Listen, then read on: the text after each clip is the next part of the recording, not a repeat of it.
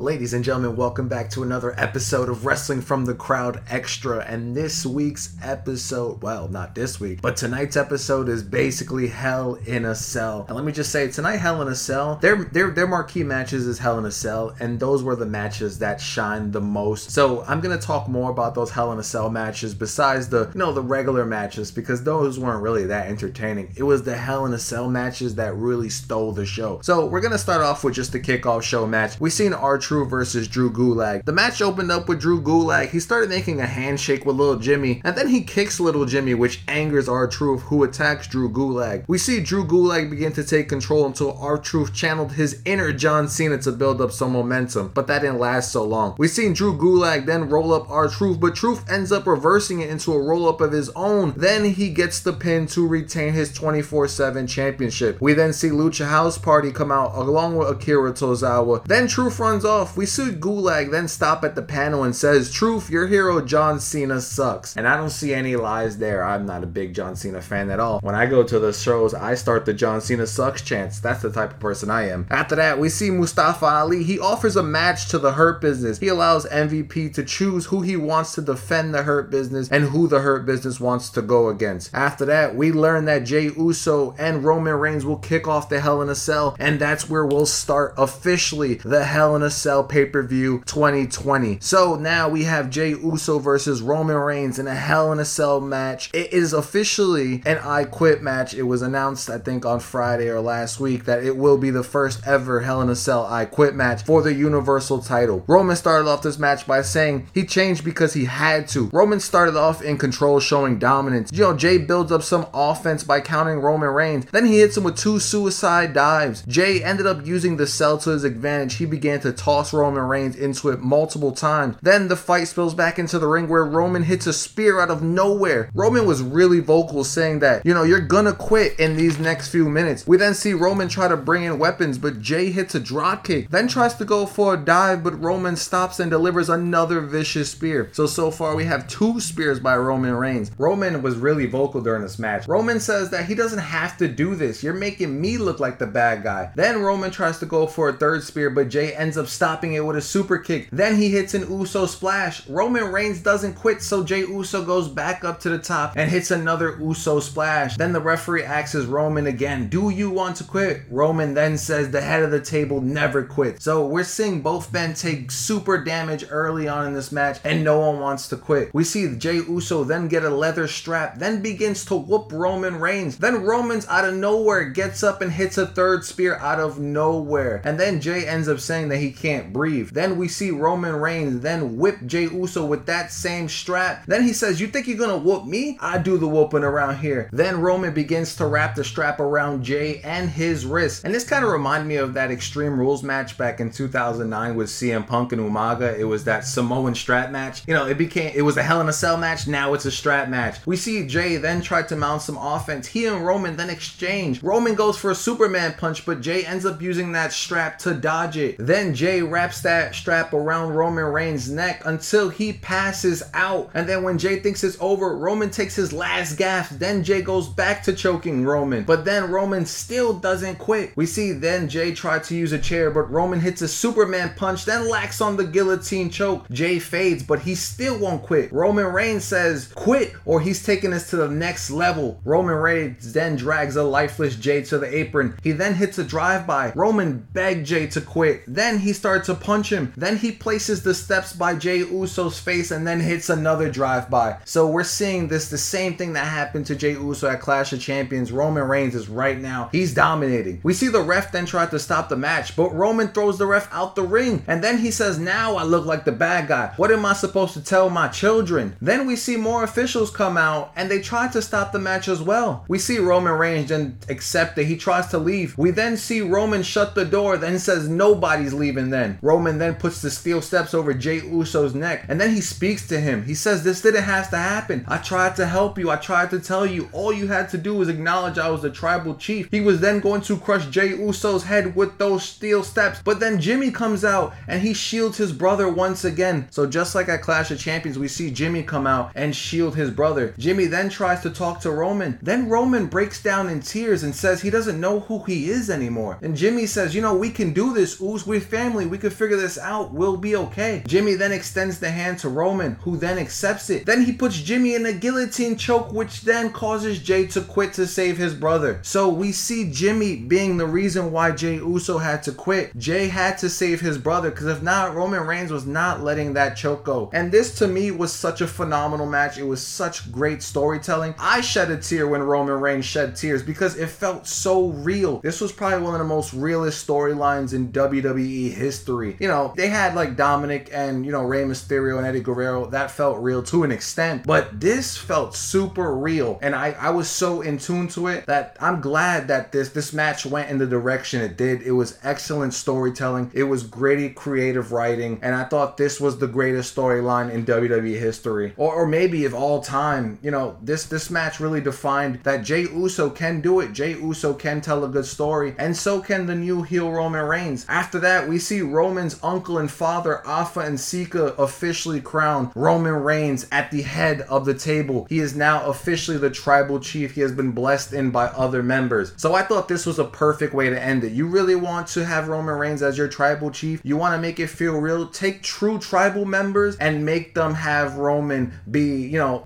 offered in or put into that group. And that's exactly what happened. We've seen the beads then go around Roman's neck to officially announce that he is the true tribal chief. He raises that title, and we see Jay in the ring just sobbing and sobbing. So now it's apparent that Jay Uso and Jimmy Uso are no longer a part of that dynasty, and now they have to do whatever Roman Reigns says. Jimmy wouldn't have to do it, but since he got himself involved, Roman said, you know, since your brother got involved, now he's a part of this too. So now it's interesting to see what happens between Roman, Jay, and Jimmy. Will they become like a little Samoan faction now? It's been rumored for a long time, but like I said, this was a phenomenal start to the show, and I don't know how any of these other matches are going to compete with it, because this match was just phenomenal, and there's nothing else that I can say about this match. After that, we've seen Jeff Hardy versus Elias. We see Elias sing a song about Jeff Hardy's drinking problems, and then Jeff cuts him off with his entrance. We see both men going back and forth early. Hardy goes for a whisper in the wind from the steps, but Elias moves. Jeff then crashes into the barricade and almost loses to count out. We then see Elias take control for a little bit, but then Jeff begins to build some momentum. Hardy goes for a twist of fate, but Elias counters, hitting a powerbomb for then a near fall. We see Hardy then get up and hit a whisper in the wind out of nowhere. After that, he then goes to hit the twist of fate and then goes up for a swanton, but Elias ends up rolling out the ring. It was teased that Jeff Hardy was going to do a swanton on the apron, and I prayed he didn't go for that, because if he would have missed, he would have destroyed his back. We then see Elias then go all the way out the ring. Jeff Hardy then follows. We see Elias then grab his guitar, but Jeff Hardy fights it off, and then Jeff Hardy hits Elias with the guitar, getting disqualified. So we see Jeff Hardy getting his revenge. You know, Elias hit him with that guitar to cost him that match against AJ Styles and Seth Rollins. So Jeff Hardy got his revenge. You know, Elias still thinks that Jeff Hardy was the one who hit him with that car, and there's solid proof that he didn't. So hopefully this story is over. I mean, it's probably not over, because, you know, it just started, but it was an interesting way to end the match. You know, you gave Jeff Hardy his revenge. He hit Elias with the guitar, and I guess that's what he wanted to do. After that, we had The Miz versus Otis, and the winner got the Money in the Bank briefcase. We see Otis, he got a new theme. You know, Otis is now on his own. There's no more Tucker. Tucker's now on Raw while Otis is on SmackDown. So now we see Otis get his own theme. Otis dominated early in this match. We then see Miz try to go for a skull-crushing finale, but Otis was too big for him to wrap his arms around. Then Otis goes back on the attack. We see that The Miz was unable to build some momentum due to the size of Otis. But then John Morrison distracts Otis, and Miz finally takes advantage. We also see Morrison attack Otis from behind. You know, we know that Miz and Morrison were going to be able to work together in this match, because, you know, Morrison was on the outside. We knew he was going to play a factor. We then see Miz lock on a sleeper hold. Otis fights out, but then eats a big boot from the Miz. Miz goes for the yes kicks, which fire up Otis. He begins to eat all of Miz's shots, then goes on the attack. Otis was going for the caterpillar, but Morrison pulls out the Miz from the ring. We see Morrison then try to attack Otis with the Money in the Bank briefcase, but then gets caught and ejected by the referee. Miz, you know, then gets distracted because his friend is now leaving. Then we see Otis take back control. Then he was going to deliver the finish, but Miz pushes him into the ropes. Then Tucker hits Otis with the Money in the Bank briefcase to cost him the win. So now the Miz is the new Money in the Bank holder, and I cannot be more happy that he is holding on to this briefcase and not Otis. But we can't, you know, stray away from the bigger picture. Now Tucker has turned on Otis. They then have a backstage segment where Tucker says, you know, he did everything for Otis. While he was in the shadows, you know, he helped Otis with Mandy. He helped Otis get to where he was, and it was time for him to step out. Otis can't do anything without him. Then we see Otis come out of nowhere and attack, you know, Miz and Morrison and Tucker, and then they just cut away to focus on something else. You know, if you wanted to play off this big heel turn by Tucker costing Otis the Money in the Bank, you should have kept it on it. Let them fight. Let them be angry. Let them, you know, fight each other. And that's what should have happened, but they completely strayed away from it. But it's good to see that the Miz is now the Money in the Bank champion. I don't know if he's going to cash in tonight. Will we want to see him cash in tonight? Not sure. I don't know if it voids, like, you know, because Otis held on to it for so long. Does Miz now have his own year, or does he have to still, you know, go in the right to that contract? Because if that's the case, that contract's going to be up in a couple months. So, you know, the Miz does have some time to cash it in. If he doesn't have to cash it in immediately, but if he does, then I wouldn't be surprised. After that, we move on to the next match. It was Sasha Banks versus Bayley in a Hell in a Cell for the SmackDown Women's Championship. Now, before I talk about this match, I want to just point out that I thought that no match was going to, you know, keep up to what Roman and Jay did, but this match really surprised me, and both these women gave it their all, and I thought this was another phenomenal Hell in a Cell match. So this match started off with Sasha throwing Bayley's chair out of the Hell in a Cell while it closed. Then Sasha went on to the attack. We see Sasha Banks lock on the bank statement early. Then Bayley bites the hand of Sasha Banks to break the hold. We see Sasha then go for a dive, but Bayley ends up ducking, then slams Sasha Banks into the cell. We see Bayley then get a kendo stick and try to use it, but Sasha dodges all the strikes. We see Bayley tries to use another kendo stick, but Sasha catches it and hits Bayley with the knee. Then she sets up a table. Bayley tries to mount up some offense, but Sasha uses the table to drive Bayley into the Hell in a Cell. Then she runs up the table to hit a Meteora into the cell. Then she does one inside the ring for a near fall. So we see this match going hectic real early. We see neither woman fully able to take control. We've seen Sasha jump from the apron to the cell, back to the apron to hit a Hurricanrana on Bayley into the cell. Sasha then sets up a kendo stick to the stairs and the cage. She tries to suplex Bayley on it, who then reverses. Then Sasha runs at Bayley, who then ends up getting tripped by Bayley onto that kendo stick. So we know that Sasha Banks had that neck injury, and her landing on that kendo stick wasn't going to help her one bit. We see Bayley then use the kendo stick again to hurt the neck even more. Now Bayley's main focus is on Sasha's neck. We see Sasha then begin to mount some offense. She does a sunset flip on Bayley off the apron into the cell. Sasha then tries to redo the same thing she did on Friday. She tries to put Bayley's neck in a chair when she, you know, made her sign that contract. So we see Sasha try to do the same thing, but Bayley ends up countering and then smashes Sasha's face into the chair. Then Bayley does a sunset flip of her own to Sasha, launching Sasha into a steel chair that was lodged in the corner. Bayley then hits an elbow from the top rope for a near fall. So we've seen a lot of near falls. We've seen a lot of big moves. These women are giving it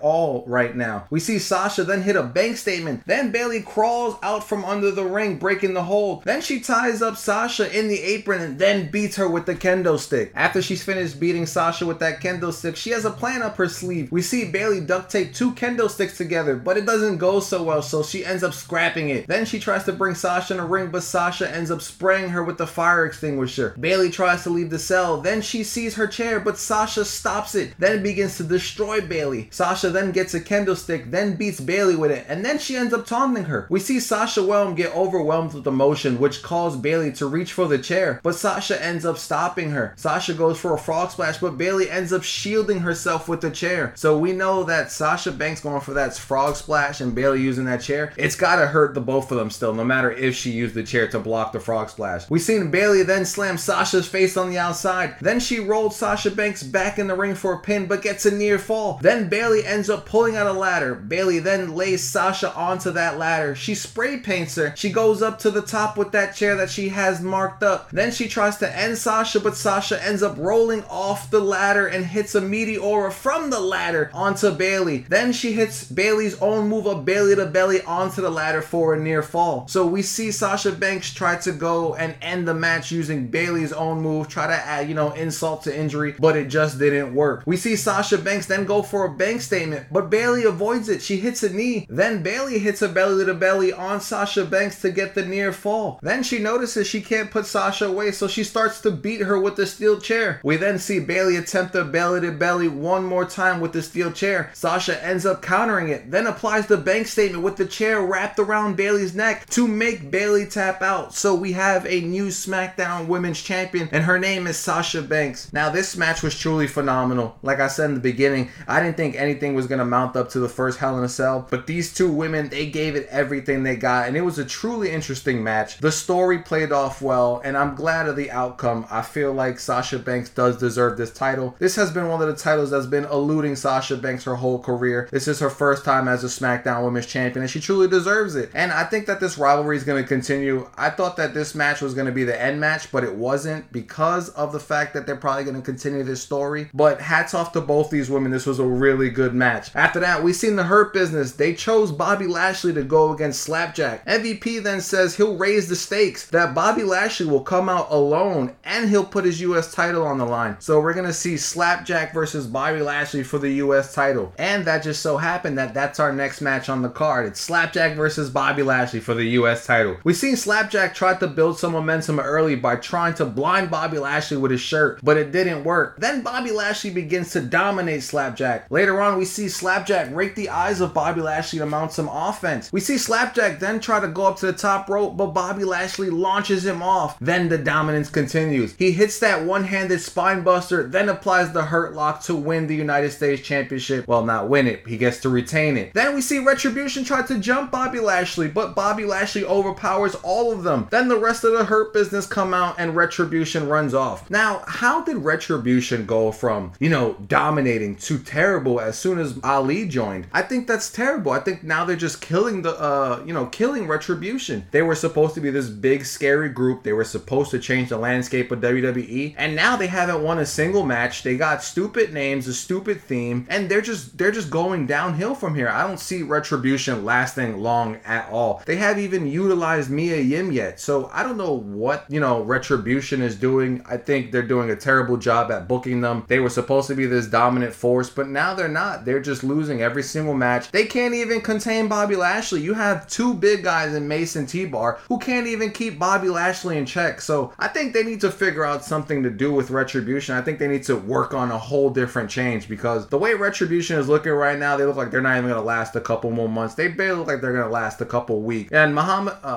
Ali, look at me. Mustafa Ali, just, I don't know if he needs to reinvent himself or reinvent that whole group, but Retribution right now is not working. So we also have Survivor Series announced for November 11th. Survivor Series is my absolute favorite pay-per-view, and I love Survivor Series. Every year when Survivor Series comes around, I always go to WWE Network and I rewatch all the Survivor Series just to hype myself up. So this year, I wonder what's going to happen at Survivor Series. I wonder what the teams are going to be. I wonder if the Fiend, Retribution, and Hurt Business are going to play a factor in Survivor Series. I know that NXT is going to be a part of it. Who's going to lead Team NXT? I hope Karrion Kross is able to come back from his injury and maybe he can lead Team NXT. Now we move on to the main event of the evening. It is Drew McIntyre versus Randy Orton for the WWE Championship in a Hell in a Cell match. Now we see Orton try to get the upper hand early in disguise, but he was unable to. Drew ends up fighting back. Then we see Orton regain control for a little bit. He tries to put Drew through the announce table, but Drew ends up countering. Then the battle heads to the ring. The match begins. We see Orton go for an RKO early, but Drew counters that. Then he sends Orton to the outside and he begins to use the cell to his advantage. And remember, this is Drew McIntyre's first match inside of a Hell in a Cell, so he doesn't have that much experience as Randy Orton does. We see Drew McIntyre then stay on the attack as Orton tries to run away. Then he begins to ragdoll Orton into the cell walls over and over and over again. Then he uses a steel chair on Randy Orton. Then he ups the ante a little bit and he hits Randy Orton with those steel steps. Then he tells Orton this is what he asked for, and then he tries to launch those steel steps at Randy Orton, who then dodges. Drew McIntyre ends up getting Randy Orton back in the ring. Drew then tries to go for a claymore, but Orton dodges and hits that leg with the steel chair. We see him then attack Drew McIntyre's jaw. We all know that Drew McIntyre had a hairline fracture in his jaw, so now we see Randy Orton shoving that chair into Drew McIntyre's jaw. Orton then gains control. Orton stomps on Drew McIntyre's jaw while it's on the steel steps. Then he presses Drew's face into the Hell in a Cell. We then see Orton try to send Drew into the steel steps again, but Orton eats a Glasgow kiss. Then it looks as Orton lost control, but then he delivers a thumb to the eye to Drew McIntyre. He rolls back in the ring. Then we see vintage Orton. Both men then exchange shots. Then Drew gets the best of the exchange. A few moments later, we've seen Orton regain control by countering Drew, then going to the outside. But McIntyre then throws Orton through a table that Randy Orton set up earlier in in the match. We see McIntyre, he had an answer for everything that Randy Orton threw at him. But then, I spoke too fast. We seen Orton hit him with the ropes and caused Drew to take a low blow because Drew was trying to enter in the ring and then Randy Orton hit the ropes while he was coming inside the ring. Then Orton hits a draping DDT and goes for the pin. Drew kicks out at one. He kicked out at one twice so far. So Randy Orton's not even getting a 2 count. We see Randy Orton then roll to the outside. He reaches over the barricade and pulls out bolt cutters and then opens the cell door. Drew then stops Randy Orton from leaving. I don't get this segment at all. Well, not this segment, but this part. You know, why was Orton trying to leave anyway? It made no sense. Even the announcer was like, I wonder what Orton's doing on the outside. What is he going to do? You know, there's no reason for you to make it look like he was going to leave. He's trying to be the 14-time world champion. He's obviously not going to leave. We've seen Drew then stop Orton from leaving once again. Then Orton counters Drew and tosses Drew into the Hell in a Cell. We've seen Orton then look up at the cell. He's looking at the top and then he begins to climb. When he gets to the top, he tells Drew to come up and Drew looked a little hesitant like, I don't really want to climb up this cell, but Drew ends up climbing anyway. We see when Drew gets to the top, Orton had set up a trap for Drew McIntyre. He lifts up a pipe and it looked like a lightsaber and you know a lot of people made a joke on Twitter about it and I thought it was pretty funny. He then tries to attack Drew with that pipe but it doesn't help. Drew attacks him but then we see Drew take a momentary pause to taunt. Then Drew ends up getting hit with that pipe from Randy Orton. Orton then climbs down the cell. Then Drew follows him. We then see them battle on the side of the cage. You know, just like we seen Seth Rollins and Dean Ambrose back in the day at the old Hell in a Cell, they battled on the side. We seen Orton and Drew battling and then Orton gets the best of the exchange and Drew ends up going through the announce table off the side of the cell. When Orton climbs down, it pans to Drew McIntyre who's bleeding from the mouth. We see Orton begin to drag a lifeless Drew McIntyre back into the ring. He then sets up for an RKO, but Drew then counters it. He tries a backslide pin. Orton kicks out. Then Drew hits a Claymore, but Orton rolls out of the ring. That's his veteran instincts. We thought that it was over there. We thought that that Claymore was going to be the end of the match, but it isn't. We see then Drew goes to get Orton's lifeless body back into the ring. Drew sets up for another Claymore. Then Orton ducks the Claymore, and then he hits an RKO to become the 14-time world champion. So we see Randy Orton finally dethroning the Claymore King, you know, Drew McIntyre. Drew McIntyre has held this title for a long time since WrestleMania. I didn't think he was going to lose it yet, but obviously they're not going to have Drew McIntyre 3-0 Randy Orton, especially in a Hell in a Cell. So kudos to Orton for finally becoming a 14-time world champion. I thought we was going to see The Miz come out, but he didn't. So I guess he's saving that cash in for another day. But this was a really, really good match. Another great Hell in a Cell match. I'm telling you, the stars of this pay-per-view was in the name. It was the Hell in a Cell matches. The only hype moment of the regular matches for me was The Miz winning the Money in the Bank, and that's because that's my favorite superstar. Other than that, these Hell in a Cell matches were superb. There wasn't a bad Hell in a Cell match today, and I thought these were the star of the shows. The regular matches were okay. Some of them were pointless, but I think this is one of the better Hell in a Cells that I've seen in such a long time, and I'm glad that WWE was able to put on such good matches. Kudos to everybody who was in a Hell in a Cell match because you truly made this show. So, you know, that pretty much ends Hell in a Cell, my Hell in a Cell review. You know, it was pretty, I wanted to be as detailed as possible so that way those of you who don't watch it want to go watch it. So if, you know, I seem like I'm too detailed, that's because I want you to know what happened in this match so you can go back and be like, oh, this is what he was saying, all this and all that. I want you to be engaged in this great pay-per-view because it was one of the better pay-per-views of 2020. And a lot of people may disagree, but a lot of people may agree, but I feel like this was one of the best WWE pay-per-views of 2020. So that's going to end my review. I just want to say congratulations to all the champions. I want to say congratulations and big shout out to the Mike Mizanin for winning that Money in the Bank championship. And you know, this has been Wrestling from the Crowd Extra. You can follow me on Twitter. I was live tweeting during Hell in a Cell at Wrestling From, or my Facebook, Ray Collazo. So thank you for listening. Have a good morning, good evening, good night, wherever you are.